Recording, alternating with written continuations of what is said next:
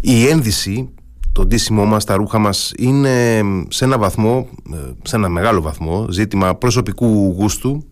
Ε, είναι όμως και ζήτημα αναγκαιοτήτων της καθημερινότητας, εργασίας, ε, πολλών άλλων παραγόντων ε, αλλά δεν είναι μόνο αυτό, είναι και ζήτημα κοινωνικής επιρροής, κομφορμισμού ή μη και πάνω σε, αυτές, πάνω σε, σε αυτούς τους προβληματισμούς θα συζητήσουμε σήμερα ε, για την ε, κλασική ανδρική ένδυση και τον τρόπο με τον οποίο αν θέλετε αλληλεπιδρά ε, ή αντιδρά προς τις τάσεις της μαζικής, του μαζικού εμπορίου των ρούχων με τον δημοσιογράφο της εφημερίδας Real News τον Γιώργο Αθανασόπουλο που τον έχουμε μαζί μας όμως όχι με την δημοσιογραφική του τόσο ιδιότητα όσο με την ιδιότητα ε, του blogger, του ανθρώπου που ε, ασχολείται πραγματικά πάρα πολύ με την ιστορία, την θεωρία, την πράξη της ε, κλασικής ανδρικής ένδυσης. Καλησπέρα κύριε Αθανασόπουλε. Γιώργος, Γιώργος, ε, στον ελληνικό. Καλησπέρα Γιώργο, καλά εσύ; Σε ευχαριστώ πάρα πολύ για την πρόσκληση και να χαιρετήσω με τη σειρά μου τους ακροατές του σταθμού και όλη την Κρήτη.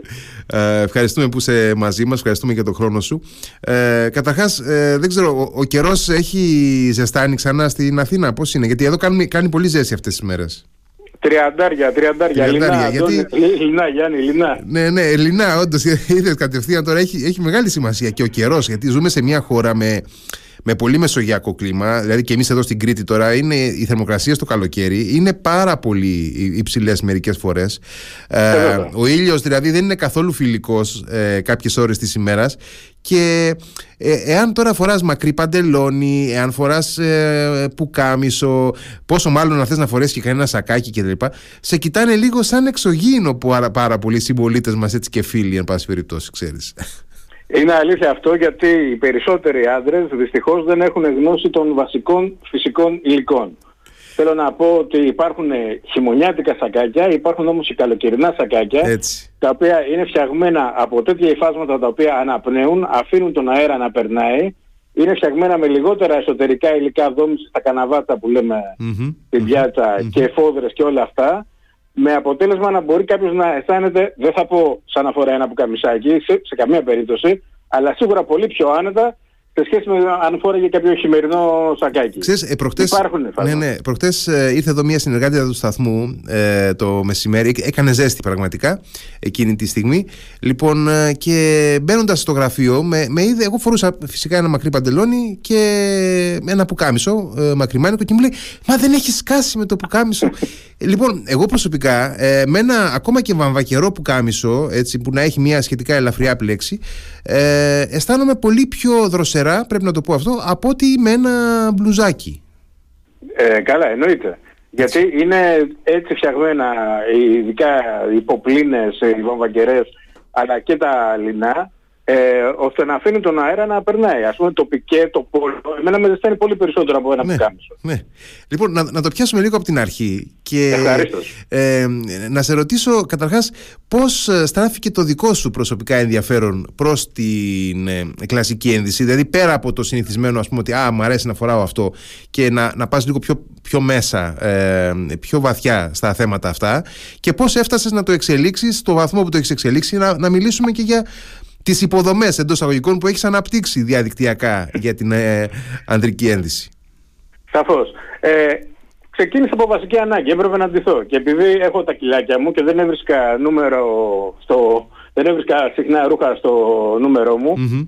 Ε, έψαχνα να βρω εναλλακτικές. Επίσης είχα ένα βίτσιο. Δηλαδή από μικρός έβλεπα παλιέ ταινίες του ελληνικού κινηματογράφου, του ξένου κινηματογράφου. Mm-hmm. Έβλεπα όλους τους άντρες ανεξαρτήτως κοινωνικής θέσης, επαγγέλματος κτλ να είναι εντυμένοι με τα καλά τους, να το πούμε και έτσι, με κοστούμάκι, με γραβάτα κτλ. Και, και αναρωτιόμουν γιατί σταματήσαν οι άντρες να δίνονται έτσι. Δηλαδή, τι μας οδήγησε από το, τον Κωνσταντάρα, όπως το πούμε στις ταινίες, ή, ή το Βουτσά, ή το, ή το, ή το Ρίζο. Mm-hmm, ε, και, ε, και να δινόμαστε με αυτά τα, για μένα, ακαλέστητα φουσκωτά μπουφάν, ε, τις φόρμες και όλα αυτά τα πράγματα τα οποία βλέπουμε σήμερα στο δρόμο. Πάντα δηλαδή είχα μια κλίση προς σε αυτό το στυλ.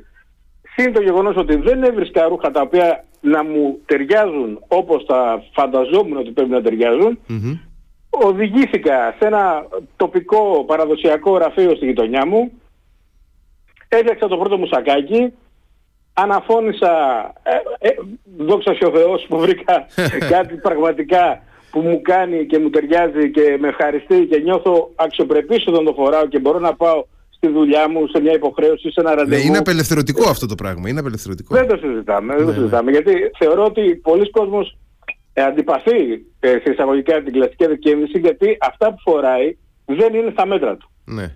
Έχουν πάρει ένα σακάκι που το έχουν πάρει για ένα γάμο, για μια υποχρέωση κτλ. που δεν ξέρανε τα βασικά. Τους πούλησε ο καταστηματάρχης κάτι που ήθελε να ξεφορτωθεί, να το πούμε και έτσι ευγενικά, και δεν ασφικτιούν σε αυτό το πράγμα.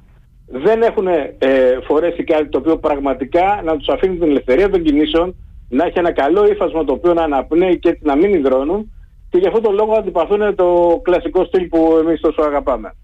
Τώρα, κατόπιν αυτό η δημοσιογραφικη μου ιδιότητα με οδήγησε στο να αντιληφθώ ότι δεν υπάρχουν, ενώ στο εξωτερικό υπάρχουν δεκάδες sites και blog που ασχολούνται Αλήθεια με αυτό το αυτό. Και βιβλιογραφία, και βιβλιογραφία σύγχρονη εξαιρετική. Σαφώς, σαφώς. Συγγραφείς, βιβλία, ε, κανάλια στο YouTube, ε, site, ε, forum, δεκάδες τέτοια πράγματα σε όλο τον κόσμο. Η Ελλάδα δεν έχει κάτι αντίστοιχο που να μεταφέρει ειλικρινή, απλή πληροφορία σε ελληνικά, στην ελληνική γλώσσα. Ε, και έτσι συνδυάζοντας το πάθος μου και την αγάπη μου για το κλασικό στυλ με τις γνώσεις μου και την εμπειρία μου από τη δημοσιογραφία και το στήσιμο εφημερίδων δημιουργήθηκε το monopito.gr που είναι αυτή τη στιγμή το μοναδικό site στην Ελλάδα αποκλειστικά αφιερωμένο στην κλασική αδερκή Η επόμενη στάση ήταν η δημιουργία της ψηφιακής κοινότητας στο facebook στους κλασικιστές που είσαι μέλος πολύ παλιό έχω να πω να το αποκαλύψουμε γι' αυτό όπου αυτή τη στιγμή είμαστε 8.300 μέλη ναι, ναι. ζωή να έχουμε και αυξανόμαστε. Και ε, ε, ε, μία από τις λειτουργίες αυτής της ε, ψηφιακής κοινότητας όπως πολύ ωραία την περιέγραψες είναι και το γεγονός ότι ξέρεις ο ένας με τον άλλον πραγματικά παίρνει και θάρρος και λέει ότι μα και εμένα μου αρέσει έτσι να, να ντύνομαι και θα, θα το κάνω και εγώ γιατί το κάνουν και οι υπόλοιποι και αναπτύσσεται αυτό το, το συνέστημα. Βέβαια, Πρω, δίνουμε κουράγιο ένας τον άλλον. Ναι, δεν ναι, υπάρχει ναι. κάποιος τρελός ας πούμε ναι, ναι, ναι, ναι, ναι. Δίνεται ε, για να δείξει κάτι. Αυτό το αρέσει. Και, και υπάρχει και ένα άλλο φαινόμενο ότι συγκεντρώνονται και άνθρωποι επαγγελματίες ε, και παραδοσιακοί και νεότεροι οι οποίοι ε, ασχολούνται πραγματικά με την εργασία πάνω στο χειροποίητο ένδυμα, παπούτσι, στα αξεσουάρ κλπ. Οπότε πραγματικά είναι σημαντικό αυτό γιατί βοηθάμε και την ελληνική μικρή και μικρομεσαία παραγωγή και δίνουμε και εναλλακτικές δηλαδή στους ανθρώπους.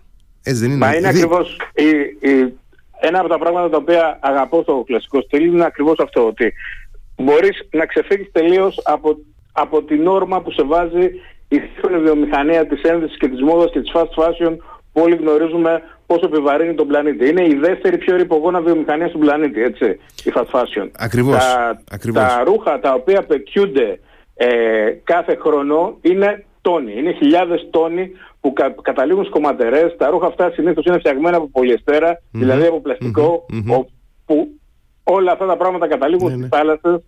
Τα τρώνε οι μικροοργανισμοί, τους μικροοργανισμούς τους τρώνε τα ψάρια, τα ψάρια τα τρώμε εμείς και είναι ένας φαύλος κύκλος πραγματικά μόλυνσης και κατάδειας. Ακριβώς, ακριβώς. ακριβώς. Ενώ και... όταν πας σε ένα παραδοσιακό ράφτη, είτε είναι που κάμισας, είτε είναι υποδηματοποιός, και φτιάξεις κάτι το οποίο είναι στα μέτρα σου από φυσικά υλικά και το φορέσεις και το ευχαριστιέσαι για χρόνια, πρώτον, έχεις ενισχύσει την τοπική σου οικονομία. Έχεις δώσει τα λεφτά σου όχι σε κάποιον άγνωστο, όχι σε μια πολυεθνική, όχι σε έναν μάνατζερ, αλλά στο Θανάση, στο Βασίλη, στον Τάσο, στον Αχμέτ, σε κάποιον που ζει στην κοινωνία, σε κάποιον που ζει στη γειτονιά σου και θα πάρει αυτά τα χρήματα και μετά θα πάει να πάρει γάλα για τα παιδιά του, θα πάει να ενισχύσει τον τοπικό του μανάβι, και θα υπάρχει αυτή η ανακύκλωση του χρήματος. Επίσης αυτό που θα πάρεις σαν αποτέλεσμα θα είναι κλάσεις ανώτερο από οτιδήποτε κυκλοφορεί στις μεγάλες ε, αλυσίδες της fast fashion. Ακριβώς. Μην μη, μη γελιόμαστε. Ναι, ναι, είναι πολύ πολύ οικολογικότερο. Ε, είναι, γιατί δυστυχώς καταρχάς ε, οι ρυθμοί με τους οποίους ε, προωθεί την ε, αγορά και την ανακύκλωση των προϊόντων, εν πάση περιπτώσει, την ανακύκλωση όχι με την έννοια την, την οικολογική, την ανακύκλωση ενώ του πόσο γρήγορα παίρνουμε κάτι και πάει στα ζήτητα της ντουλάπας και μετά το πετάμε. Ε, του, τους ρυθμούς λοιπόν αυτούς που προωθεί η, η βιομηχανία και το εμπόριο της μαζικής ένδυσης δεν μπορεί να τους απορροφήσει ο πλανήτης πλέον έχω την εντύπωση. Και είναι, και είναι προϊόν ε, υποαμοιβόμενης εργασίας φυσικά σε χώρες όπως το Μπαγκλαντές για παράδειγμα που ε, υπάρχουν, υπάρχει και παιδική εργασία πάρα πολύ, υπάρχουν και... Αυτά έχουν, έχουν τεκμηριωθεί ας πούμε σε, ε, με, με, με, ρεπορτάζ, με ρεπορτάζ ναι, επανειλημμένα. Και ε, υπάρχουν ε, λοιπόν παράγοντες και οικολογικοί και κοινωνικοί και πολιτισμικοί που θα έπρεπε να μας ευαισθητοποιήσουν λίγο περισσότερο όλους μας σε σχέση με την κατανάλωση και τους ρυθμούς που μας επιβάλλονται πάνω σε αυτήν. Έχεις παρατηρήσει, Γιάννη, τα τελευταία χρόνια. Όλο και περισσότεροι ψάχνουμε περισσότερο τις λεπτομέρειες σχετικά με τη διατροφή μας. mm Κοιτάμε να δούμε ότι ας πούμε το τυρί που πήραμε είναι από Έλληνα παραγωγό. Πού έχει φτιαχτεί, το κρέας, πού έχει γίνει η, η κτηνοτροφία. Υπάρχει μια τάση περισσότερους να κοιτάνε και να ζητάνε ας πούμε, ποιοτικά υλικά όσον αφορά τη διατροφή τους. Να μην το συζητήσουμε όταν έχει κάποιος μωρό παιδί που ψάχνει και το παραμικρό για να βρει ναι, βέβαια, ναι. φρέσκο αυγό ημέρας και ούτω καθεξής. Το ίδιο πράγμα αξίζει να γίνει και για τα ρούχα μας. Γιατί τι έχει γίνει τώρα; Τα τελευταία χρόνια υπάρχει ένας μεγάλος εκδημοκρατισμός του ρούχου από τη μία πλευρά μέσω της βιομηχανοποίησης. Έγινε το ρούχο πιο προσβάσιμο να το πούμε και γιατί θυμόμαστε όλοι ότι οι παππούδες μας οι αγιάδε μας δεν είχαν πολλά ρούχα. Είχαν λίγα. Mm-hmm. Τα φροντίζανε. Είχαν το καλό κουφτούμι, ας πούμε, που θα δόβαζε ο παππούς σε ένα γάμο ή την Κυριακή στην εκκλησία ναι, ναι, ναι. ή σε κάποια με σημαντική κοινωνική εκδήλωση. Mm-hmm. Αλλά δεν είχε αυτή την πληθώρα, δεν είχε 15 κουφτούμια ο παππούς μας. Είχε δύο-τρία, ένα καθημερινό που φόρεγε στη δουλειά και ένα που ήταν την Κυριακή για να πάει κάπου επίσημα, να το πούμε και έτσι. Ε, ναι, ναι. Αυτό το πράγμα έχει ανατραπεί. Πλέον τα ρούχα είναι φτηνά, είναι πάμφινα. Πας σε αυτές τις αλυσίδες που να μην τους κάνουμε και διαφήμιση ναι, και παίρνεις ρούχα τζάμπα, κυριολεκτικά. Και αναρωτιέσαι πώς έχουν το κόστος τόσο χαμηλά.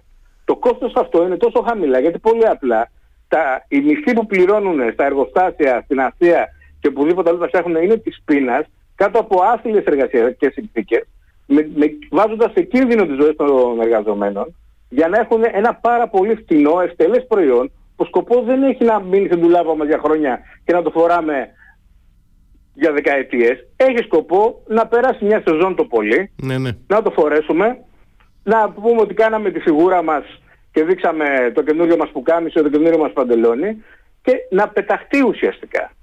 Δεν είναι με προοπτική να μείνει αυτό το ρούχο. Τώρα να, να γκρεμίσουμε κάποιους μύθους οι οποίοι επικρατούν.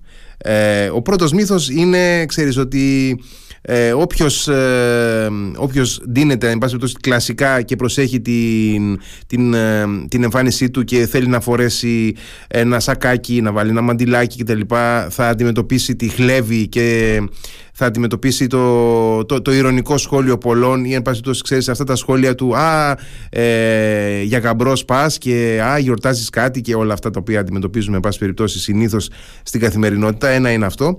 Δεύτερον, ε, το θέμα των υλικών, γιατί ανέφερες νωρίτερα τις ε, φυσικές ίνες και πόσο σημαντικό είναι ε, αυτό.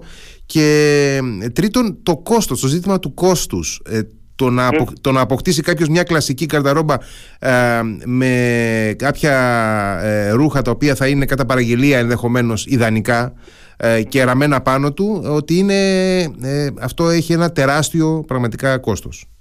Λοιπόν, να τα πάρουμε από την αρχή. Πρώτα να μιλήσουμε για το, την απόφαση που να πάρει, κάποιο, του να πάρει κάποιος την απόφαση να δίνεται πιο κλασικά, δηλαδή να φοράει σακάκι, mm-hmm. θα το πω και έτσι, στη δουλειά του, mm-hmm. έτσι και πουκάμισο ναι, και ναι. ένα κανονικό παντελόνι ε, και όχι φόρμες. Εν τω μεταξύ, εάν, συγγνώμη που σε διακόπτω τώρα, είναι πάρα πολύ συνηθισμένο εάν φορέσεις ένα οποιοδήποτε σπορ σακάκι ή ένα.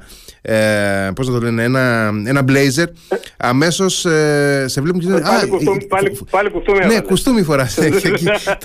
Τραβά τα μαλλιά σου λίγο. Ναι. Ε, ε, αυτό είναι καθαρά προσωπική απόφαση του καθενο δηλαδη θα πρέπει πραγματικά στην εποχή μας να έχεις και λίγο θάρρος να το κάνεις. Ε, γιατί όντως τις πρώτες φορές σίγουρα θα υπάρξουν τα γνωστά πειράγματα. Classic is the new punk. Classic is the new punk λένε. Εγώ συμφωνώ. ε, λοιπόν, ε, και εγώ όταν ξεκίνησα και πήγαινα στη δουλειά με γραβάτα μια τρίτη, ας πούμε, με κοιτάγαζαν στην αρχή περίεργα. Αλλά μετά άρχισαν τα κοπλιμέντα. Όλοι αρχί, ε, με παίρνανε, ξέρεις, στην άκρη και μου λέγανε «Ρε Γιώργο, έτσι θα ήθελα να ντύνομαι κι εγώ». Πόσο ωραία, μπράβο ρε Γιώργο και τα λοιπά, ας πούμε. Και ενώ μεταξύ. Υπάρχει αυτό, έχει παρατηρηθεί και μέσα στην ομάδα που είμαστε μέλη, έχει γραφτεί πάρα πολλές φορές, πώς αλλάζει ο τρόπος που σε κοιτάει ο κόσμος μέσα σε πραγματικά πολύ λίγο χρονικό διάστημα. Στην αρχή πραγματικά, γιατί τι γίνεται, ο κόσμος φοβάται το νέο.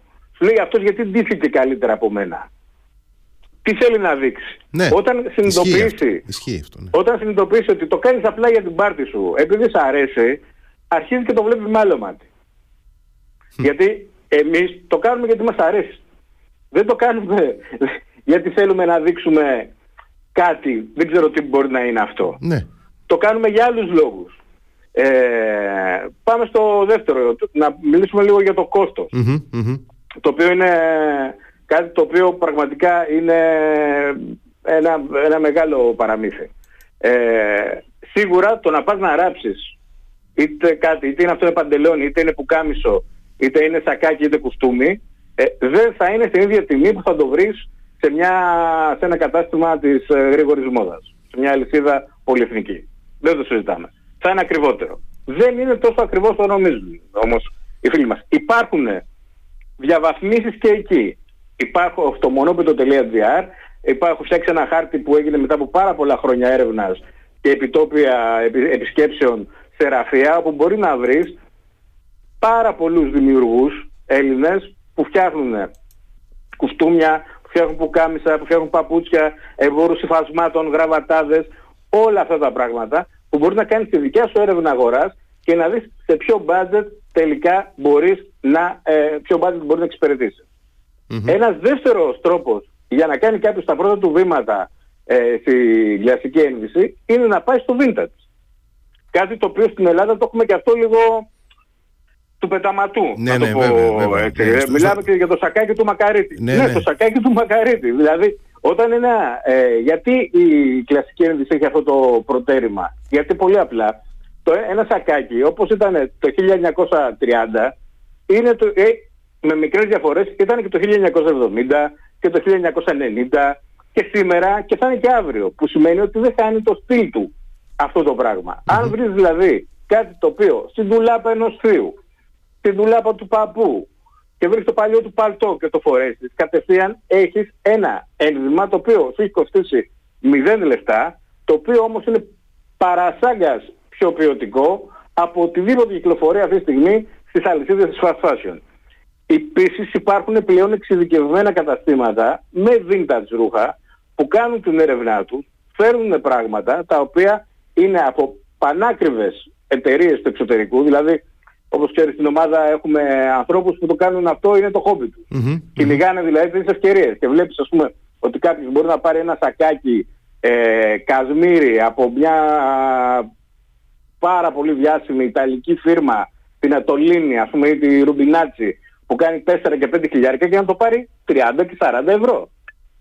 Ναι, ισχύει. Δηλαδή υπάρχουν τέτοιοι δεκάδες περιπτώσεις ανθρώπων που έχουν χτίσει την καρταρόμπα τους μέσα από το vintage. Που εγώ το προτείνω σε όποιον ε, είναι νέος, θέλει να κάνει τα πρώτα του βήματα, φοβάται ή δεν έχει την οικονομική δυνατότητα και θέλει να το δοκιμάσει αυτό το πράγμα, να κάτσει να διαβάσει, να αποκτήσει τις γνώσεις που χρειάζονται για να κάνει σωστές επιλογές και να προχωρήσει πρώτα με το vintage. Και, ναι. και να πειραματιστεί και, με ένα κόστος, να πειραματιστεί και με ένα κόστος που δεν θα, δεν θα είναι μεγάλο. Ακριβώς. Δηλαδή, ναι. ακριβώς, ακριβώς. Και κατόπιν εφόσον κολλήσει μπορεί να κάνει την αποταμίευση του και να προχωρήσει σε κάτι παραγγελία. Επίσης, κάτι το οποίο αγνοούν οι περισσότεροι φίλοι είναι το εξής, ότι όταν πας σε ένα κατάστημα και βλέπεις ένα κουστούμι παραδείγματος χάρη, το πληρώνεις εκείνη τη στιγμή. Ό,τι βλέπεις παίρνεις, το πληρώνεις ντούκου, είτε με την πιστοτική σου και σηκώνεσαι, το παίρνεις έτοιμο και φεύγεις. Όταν θες όμως να φτιάξεις ένα κουστούμι, θα πρέπει αρχικά να βρεις το υφασμα Άρα δεν χρειάζεται να έχεις όλο το ποσό. Μπορείς να κάνεις απλά την αποταμίευσή σου, να κάνεις μετά την έρευνά σου, να βρεις το ύφασμα, να αποκτήσεις το ύφασμα, να συνεχίσεις να κάνεις την αποταμίευση και να πας στο ράφτη και να του δώσεις την προκαταβολη Ένα κουφτούμι επί παραγγελία θέλει τουλάχιστον δύο μήνες για να φτιαχτεί, 60 ώρες δουλειάς. Που σημαίνει και τρεις πρόβες. Που σημαίνει ότι έχεις δύο μήνες μπροστά σου μέχρι να το ξεπληρώσεις. Και αυτό γίνεται μυστικό τύπο αυτό όταν είσαι πας πρώτη φορά στο ράφτη. Γιατί αν ο ράφτης έχεις πάει δύο-τρεις φορές, κανονίζεις άλλα πράγματα. Δηλαδή, του δίνεις και από ε, Ναι, γιατί αναπτύσσεται, αναπτύσσεται μια διαπροσωπική σχέση ανάμεσα στο, στον πελάτη και τον επαγγελματία μετά. Ακριβώς. Άρα υπάρχουν λύσεις για όλα τα βαλάντια, αρκεί να έχει ο άλλος τη διάθεση να κάτσεις να διαβάσεις. Θεωρώ ότι στο monopito.gr υπάρχουν όλες οι πληροφορίες αυτές που θα το βοηθήσουν στο να καταλάβει τι ύφασμα χρειάζεται. Γιατί πράγμα το χρειάζεται, τι σακάκι χρειάζεται ή τι κουστούμι. Ε, αν θέλει να είναι καλοκαιρινό, αν θέλει να είναι χειμερινό, αν θέλει οτιδήποτε, ε, οποιαδήποτε πληροφορία και αν ε, χρειαστεί, νομίζω ότι θα αντεβεί στο monopio.gr σε απλά ελληνικά. Ναι, πραγματικά υπάρχει συγκεντρωμένη εκεί μια ε, τεράστια ύλη, ένα φοβερό υλικό, το οποίο ε, πραγματικά είναι αξιοθαύμαστο ότι έχεις αφιερώσει το χρόνο που χρειάζεται για να, ε, να συντεθεί αυτό, να γραφτούν αυτά τα πράγματα και να, να συγκεντρωθεί όλο το, το υλικό πραγματικά. Και είναι, πώς να το πω, είναι ένα ε, ε, δικό σου πραγματικά δώρο αυτό προς όλους τους ε, ε, ελληνόφωνους άνδρες που ενδιαφέρονται να, να μάθουν περισσότερο σχετικά με την, με την ανδρική ένδυση και ακόμα και να μην έχουν ειδικό ενδιαφέρον μόνο και μόνο για να δουν πέντε πράγματα προτρέπω όλους τους φίλους εν πάση περιπτώσει να, να επισκέπτονται το μονόπεδο.gr και να, να διαβάζουν από εκεί να μαθαίνουν δειγματοληπτικά έστω κάποια πραγματάκια Επίσης να πω για να στην Κρήτη έχετε τα στιβάνια. τα στιβάνια είναι πραγματικά ε, μπορούν να ενταχθούν στην κλασική αδρική ένδυση. Έχουμε, Άνετα φοριούνται. έχουμε ακόμα εδώ στην Κρήτη έχουμε όντως έχουμε παραδοσιακούς τεχνίτες, τους λεγόμενους ε, στιβανάδες. Βέβαια. Έτσι. Που ναι, κάνουν ναι, ναι, καταπληκτική δουλειά και δεν φτιάχνουν μόνο στιβάνια. Και δυστυχώς ήταν εξαιρετικές μπότες. Τα στιβάνια είναι εξαιρετικές μπότες και δυστυχώς, να το πούμε γι' αυτό, να πω την άποψή μου πάνω σε αυτό, ότι επειδή, έχουν, επειδή έχουν συνδεθεί τα, τα τελευταία ας πούμε 20-25 χρόνια με μια κακώ εννοούμενη ε, στρεβλή παράδοση, δεν είναι έτσι η πραγματική παράδοση, ε, ε έχουν γίνει συνώνυμο ε, συμπεριφορών οι οποίες είναι αθέμητες και περίεργες αλλά στην πραγματικότητα τα στιβάνια είναι ένα ένδυμα ε, πάρα πολύ ανθεκτικό και σκληρό για το χειμώνα και πάρα πολύ ας πούμε ε, πώς να το πω αποτελεσματικό που όποιος τα, τα εντάξει πραγματικά όμως και λειτουργικά στην καρδαρόμπα του αν έχει τέτοια, αν χρειάζεται δηλαδή αν κινείται εκτός ε, κέντρου πόλεως και του χρειάζεται ας πούμε ένα, ένα υπόδημα ε, ε, είδους μπότας είναι πάρα πολύ καλά. Εγώ στη Βάνια με τζιν παλιό ας πούμε και ένα wax jacket ε, άνετα το φόραγα μεταξύ μας. Ναι, μα γιατί μα την, την εποχή που μεγαλώναμε ήταν πάρα πολύ της μόδας οι μπότες Wehrmacht και λοιπά που δηλαδή τι, τι διαφορά έχουν ας πούμε. ναι. ναι, ναι, τι διαφορά έχουν ας πούμε, δεν, δεν είναι θέμα. Ε, οπότε βέβαια και έχει, έχει πάρα πολύ μεγάλη σημασία αυτό ότι επιστρέφουμε μέσα από αυτό το δρόμο επιστρέφουμε σε φυσικές ύλες, σε φυσικά υλικά, φυσικές ίνες στο δέρμα, στο μαλλί, στο λινό, ε, στο, στο βαμβάκι. Ε, υπάρχουν ε, παραδείγματα σε άλλες χώρες, για παράδειγμα στο Ηνωμένο Βασίλειο, ε, υπάρχουν μεγάλες εκστρατείες για την επιστροφή και την υποστήριξη στις φυσικές ίνες. Για παράδειγμα, υπάρχει τεράστια εκστρατεία εδώ και πολλά χρόνια στο Ηνωμένο Βασίλειο για το μαλλί, το φυσικό ε, στην, στην οποία μάλιστα είχε και πρωταγωνιστικό ρόλο ο τότε διάδοχος και νυν Βασιλιάς Κάρολος, ο οποίος έχει ασχοληθεί πάρα με αυτά τα θέματα της παράδοσης και της βιώσιμης ανάπτυξης, ας πούμε. Σαφώς, σαφώς. Γιατί τι γίνεται. Ε, το πετρέλαιο ήταν το υλικό που έκανε τα, τα όνειρα της fast fashion πραγματικότητα. Το πετρέλαιο, το, δηλαδή ό,τι λέει πολυεστέρας, ε, microfiber και ούτω καθεξής και βλέπετε τις ετικέτες σημαίνει ότι είναι Το πετρέλαιο είναι ένα πραγματικά ένα υλικό που η βιομηχανία της ένδυσης το παίρνει τζάμπα. Και από εκεί φτιάχνει πράγματα τα οποία είναι καταδικασμένα σε λίγο καιρό να πεθάνουν. Οι φυσικές ε, ίνες, ας πούμε, υπάρχει, αυτή τη στιγμή υπάρχει μια, ένα, μια συζήτηση ας πούμε, για το βαμβάκι. Το βαμβάκι χρησιμοποιεί πολύ νερό. Είναι αλήθεια. Ε, και υπάρχει ένας, ε, μια συζήτηση για το πόσο οικολογικό είναι το βαμβάκι. Είναι πολύ πιο οικολογικό από το πετρέλαιο. Ε, βέβαια. Ό,τι και να λέμε. Βέβαια. Όλες τις, συν, όλες τις συνθετικές ύλες δηλαδή οι οποίες δεν αποσυντίθενται και σωστά και παραμένουν στο περιβάλλον ας πούμε. 200 χρόνια. Ναι. Κάνει το πλαστικό για να αποσυντεθεί. Ναι, ναι. Ένα, ένα, ένα μπλουζάκι που είναι 100% πολυεστέρας θα κάνει 200 χρόνια να αποσυντεθεί. Δηλαδή το, είναι, είναι, είναι τρελό αυτό το πραγμα Και ταυτόχρονα ενώ δεν αποσυντήθεται το υλικό δεν έχει αντοχή και το ρούχο. Δηλαδή είναι, ε, αυτά τα πράγματα συνυπάρχουν. Δεν υπάρχει αντοχή στο ναι. ρούχο και υπάρχει τεράστια αντοχή στο υλικό. Ε, δηλαδή ναι, γιατί είναι η ποιότητα κατασκευής. Ναι, γιατί ναι. Ε, έβλεπα, παραδείγματος χάρη, έχω δει ένα ντοκιμαντέρ, ε, θέλε, ήθελε μια, βιο, μια πολυεθνική της fast fashion να φτιάξει την παντελόνια, έτσι. Πήγαινε λοιπόν σε διάφορα εργοστάσια στην Ασία. Κατέληξε να φτιάχνει για να καταφέρουν να έχουν δουλειά τα εργοστάσια πρέπει να χαμηλώσουν την τιμη Έτσι λοιπόν όταν κάποιος έφυγε ένα, ένα ζευγάρι παντελόνι τζιν και το έδινε στην ε, τάδε εταιρεία για 10 δολάρια, αυτή πήγαινε και έβρισκε κάποιον που το κάνει με 8. Μετά πήγαινε και έλεγε σε αυτόν που κάνει με 8 και ήταν να και κάποιον που το κάνει με 4. Τέλος πάντων, αν τα πολυλογούμε, όταν ένα ζευγάρι τζιν το πουλάει το εργοστάσιο ε, σε μια χώρα της Ασίας 2 ευρώ, ναι. πόση τέχνη, πόση ποιότητα, τι υλικά μπορεί να έχουν ε, συγκεντρωμένα αυτά τα 2 ευρώ. Mm-hmm. Ε, βέβαια, έτσι είναι. Έτσι Δεν βγαίνει.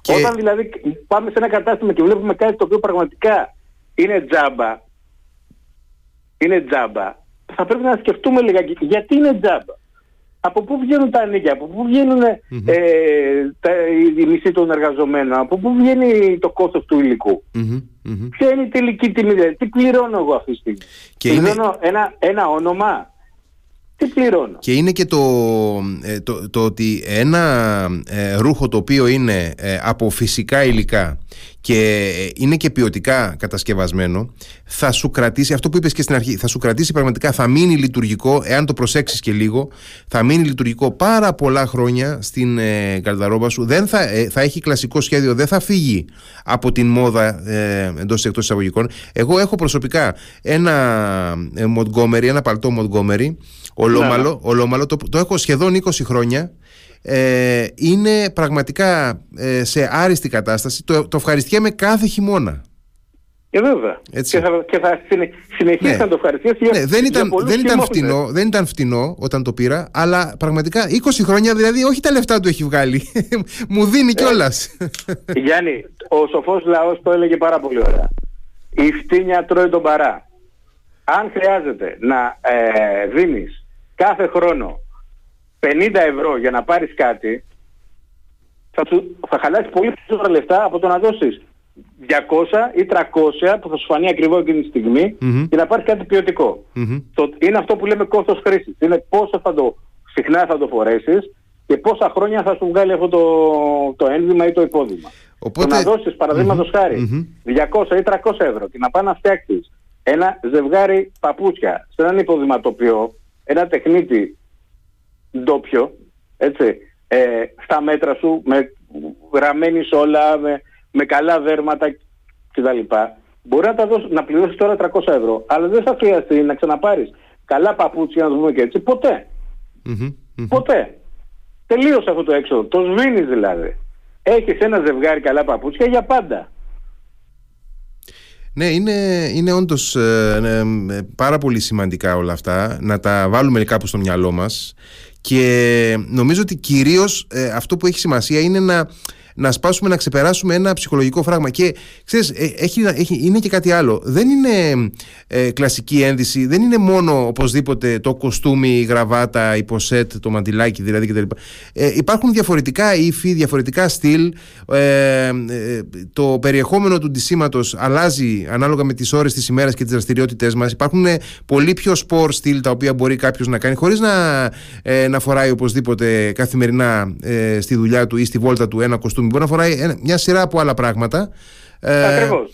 Παραδείγματος χάρη, το παντελόνι τζιν που προαναφέραμε. Το παντελόνι τζιν τώρα να γίνει 150 χρονών. Ε, αλίμονο. Είναι, δηλαδή εντελώς κλασικό κομμάτι. Αλίμονο, βέβαια. Ένα ζευγάρι μποτάκια, αυτά που λέμε τα εργατικά, ένα μποτάκι derby, mm-hmm. mm-hmm. παραδείγματος χάρη, μπορεί να φορεθεί με τον τζιν σου, mm-hmm. με, ένα, με ένα πουκαμισάκι και κανείς δεν θα πει όπω τι φοράει, αλλά αυτό όλο συμπεριλαμβάνεται στο, στο σύμπαν του κλασικού στυλ. Είναι πράγματα τα οποία δηλαδή τι είναι το κλασικό, αυτό που έχει αποδείξει την αξία του στον χρόνο. Ακριβώς, ακριβώς. Αυτό που είναι ανεπηρέαστο από μόδες, trends κτλ. mm Τι είναι μόδες και trends; Είναι τα μπλουζάκια με μεγάλα λόγο. Και δηλαδή να... γράφουν το σχεδιαστή πάνω λες και χρειαζόμαστε να το ξέρουμε. Και να Εγώ προλάβουμε... βλέπω μπλουζάκια και νομίζω ότι για να το φορέσω αυτό πρέπει να πληρώνει ο άλλος. γιατί, να, γιατί να γίνω κινητή διαφήμιση της τάδες της Δίνα Μάρκας. Α έρθει να με πληρώσει, να το φορέσω το μπλουζάκι με τη μεγάλη στάμπα. Δεν χρειάζεται. Δηλαδή να το. Ε, θυμάμαι ακόμα πιτσιρικάς που ήμουν. Πρέπει να βρω μπλουζάκι πόλο, εμείς παλιότερα τα λέγαμε λακκό, που δεν είχαν κανένα σηματάκι πάνω γιατί δεν μου αρέσει να έχει μάρκα πάνω αυτό το πράγμα. Ναι, ναι, ναι. ναι. Ε, και επειδή φτάνουμε στο τέλος να προλάβουμε να πούμε κιόλας ότι ένα από τα πολύ μεγάλα προσόντα που έχει η, η κλασική ένδυση είναι ότι αγοράζεις κάποια κομμάτια τα οποία ε, συνδυαζόμενα μεταξύ τους παράγουν πολύ περισσότερα σύνολα. Έτσι, είναι αυτό που λέμε για αλληλοσυμπληρούμενη καρδαρόμπα. Ακριβώς. Ε, με τρία-τέσσερα κομμάτια, δηλαδή ας πούμε, με δύο σακάκια, τρία παντελόνια, δύο ζευγάρια κουτσιά, μπορείς να κάνεις δεκάδες συνδυασμούς. Εφόσον μελετήσεις, mm-hmm. είναι βασικό αυτό, να έχεις την γνώση ναι, να ναι, κάποιους λίγους βασικούς κανόνες. Ναι, ναι, ναι, έτσι. Δηλαδή, παραδείγματος χάρη, να το πούμε απλά, πάρα πολύ και ξέρω και στην Κρήτη το αγαπάτε πολύ αυτό το χρώμα, πάνε και παίρνουν το πρώτο κουστούμι μαύρο. Α, το μαύρο. Πληγή, είναι, Είναι, είναι, είναι, είναι, πολύ δύσκολο χρώμα να συνδυαστεί με άλλα πράγματα. Σε αντίθεση, παραδείγματος Είναι εχθρό είναι εχθρός της ανθρωπότητας το μαύρο κουστούμι. Είναι εχθρός της ανθρωπότητας. και ειδικά, ειδικά αυτά, τα, ειδικά αυτά τα, τα συνθετικά μαύρα κουστούμια που έχει γεμίσει ο κόσμος και φοράει, φοράνε πάρα ναι. πολλοί εργαζόμενοι άνδρες ε, στις δουλειές τους, σε τράπεζες, σε γραφεία, δεν ξέρω πού δεξιά-αριστερά, σε εταιρείες που πρέπει να φοράνε κοστούμια άνθρωποι στη δουλειά τους και πάνε και αγοράζουν κάποια ε, μαύρα ε, κοστούμια, ε, κομμένα όπως να είναι έτσι, από τα καταστήματα μαζικής ένδυσης και γεμίζει ο κόσμος πραγματικά με αυτά τα μαύρα κουστούμια ε, και ε, πραγματικά ε, είναι όχι απλά ότι είναι πάρα πολύ δυσφημιστικό για την κλασική ένδυση αυτό είναι και, και για την ανδρική ένδυση εν γέννη ε, πολύ έτσι. άσχημο το φαινόμενο αυτό και φταίει και η πολιτική μας έτσι, δηλαδή εντάξει ναι, ναι, ναι. Ε, λοιπόν, το, το μπλε κουστούμι όμως, παραδείγματος χάρη, ένα, ένα μπλε κουστούμι, mm-hmm. έτσι, μπορεί να κρατήσει το παντελόνι του για να το φοράς σαν κουστούμι σε κάτι πιο επίσημο και μετά να το φοράς με ό,τι παντελόνι θες. Μπορεί να το, φορέσεις, να το φορέσεις με μπέζ παντελόνι. Μπορεί να το φορέσεις με λευκό παντελόνι για κάτι πιο καλοκαιρινό. Μπορεί να το, φορέσεις, να το φορέσεις με γκρι παντελόνι που είναι η στολή του κλασικού φίλου που λέμε, δηλαδή mm-hmm. γκρι παντελόνι μπλε σακάκι. Ε, μπορεί να το φορέσεις με κίτρινο παντελόνι αν είσαι τολμηρός. Μπορεί να το φορέσεις με, μια, με δεκάδες πραγματικά άλλα χρώματα και να, το, και να βγάλει τα λεφτά του. Έτσι. Να έτσι βγάλει τα λεφτά του και να σου δώσει πολύ περισσότερες λύσεις από ένα δύσκολο χρώμα όπως είναι το μαύρο. Να προτρέψουμε λοιπόν όλους τους φίλους που μας ακούν και τις φίλες που μας ακούν ενδεχομένως να προτρέψουν τους δικούς, τους δικούς τους ε, φίλους, συζύγους, συντρόφους, αδερφούς κλπ. Να επισκέπτονται το μονόπετο.gr να διαβάζουν από εκεί ε, πράγματα, να, να εμπλουτίζουν τις γνώσεις τους, να παίρνουν ιδέες. Είναι πάρα πολύ σημαντικό αυτό να παίρνουν ιδέες και να μπουν και στους κλασικιστές στο facebook όσοι είναι, έχουν ε, προφίλ στο facebook και έχουν ενδιαφέρον, να μπουν να βλέπουν ε, ε, απόπειρες προσπάθειες, ε, γιατί όλοι στην προσπάθεια είμαστε, εν πάση περιπτώσει, και να, να παίρνουν και κουράγιο οι ίδιοι αν ε, ενδιαφέρονται να, να αλλάξουν λίγο τον τρόπο ντυσίματός τους και την καρδαρόμπα τους και την τουλάπα τους και να να, να παίρνουμε έτσι ιδέες ο ένας από τον άλλον. Και να σου δώσω και μια είδηση, Γιάννη. Λοιπόν, είναι πλέον επίσημο, 21 και 22 Οκτωβρίου θα γίνει στην Αθήνα, στο ξενοδοχείο President, η πρώτη γιορτή του κλασικού στυλ, το κλάσικον, όπου θα συγκεντρωθούν οι περισσότεροι ράφτες, υποκαμισοποιοί, υποδηματοποιοί, γραβατάδες, υφασματάδες της χώρας μας, από την Κρήτη, από τη Θεσσαλονίκη, από τα Γιάννενα, από την Αθήνα, από όπου βρίσκονται στην Ελλάδα, όπου θα μπορεί ο επισκέπτης να έρθει, να γνωρίσει αυτούς τους ανθρώπους, να δει τη δουλειά τους, να ακουμπήσει, να αγγίξει τα υφασματα να μυρίσει την τέχνη και την παράδοση και το μεράκι ε, και να κάνει μια ευχάριστη βόλτα. Αυτό είναι εξαιρετικά ενδιαφέρον και ευχάριστο πραγματικά και ελπίζω να είναι αυτές οι προσπάθειες να είναι αφορμή να μπουν περισσότεροι άνθρωποι γιατί έχει σε μεγάλο βαθμό κόντεψε να εκλείψει αυτή η, ε, η επαγγελματική ενασχόληση πραγματικά κόντεψε πραγματικά να, να, να εκλείψει τα τελευταία χρόνια και ελπίζω σιγά σιγά να πάρει ξανά μπροστά και να ζωντανέψει. Και εγώ το εύχομαι και είναι στόχος του μονόπετου τώρα που έχει δείξει σε αρκετό κόσμο ότι κοιτά να δεις υπάρχουν ράφτες, mm-hmm, πήγαινε κάνει κάτι στα μέτρα σου, Έτσι. μπορείς να το ψάξεις, μπορείς να το ασχοληθείς λίγο παραπάνω από το να πάρεις οτιδήποτε σου πουλάνε τα social media influencers και η γρήγορη Ε, θέλει λίγο έρευνα, αλλά αξίζει τον κόπο. Τώρα ο επόμενος στόχος μου είναι, Γιάννη, να βάλουμε νέα παιδιά. Αυτό. Δεν είναι χαζοί οι Ιταλοί και οι Άγγλοι που έχουν επενδύσει, έχουν κάνει σχολές και πάνε full.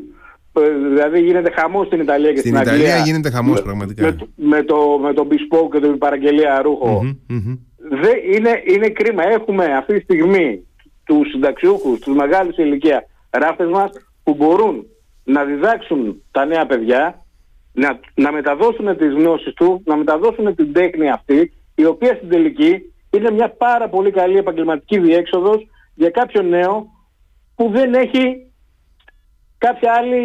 Mm-hmm. Δηλαδή, mm-hmm. Από το, να, το, το, απλά από το να δουλεύει σε μια καφετέρια ή να πηγαίνει καφέδες, mm-hmm. χίλιες φορές γράφεις, ρε παιδιά. Mm-hmm. Χίλιες φορές γράφεις. Έτσι. Γιώργος, σε ευχαριστώ πάρα πολύ για τη συζήτηση. Εγώ σε ευχαριστώ. Να είσαι καλά. Γεια σου. Καλή συνέχεια. Γεια σας.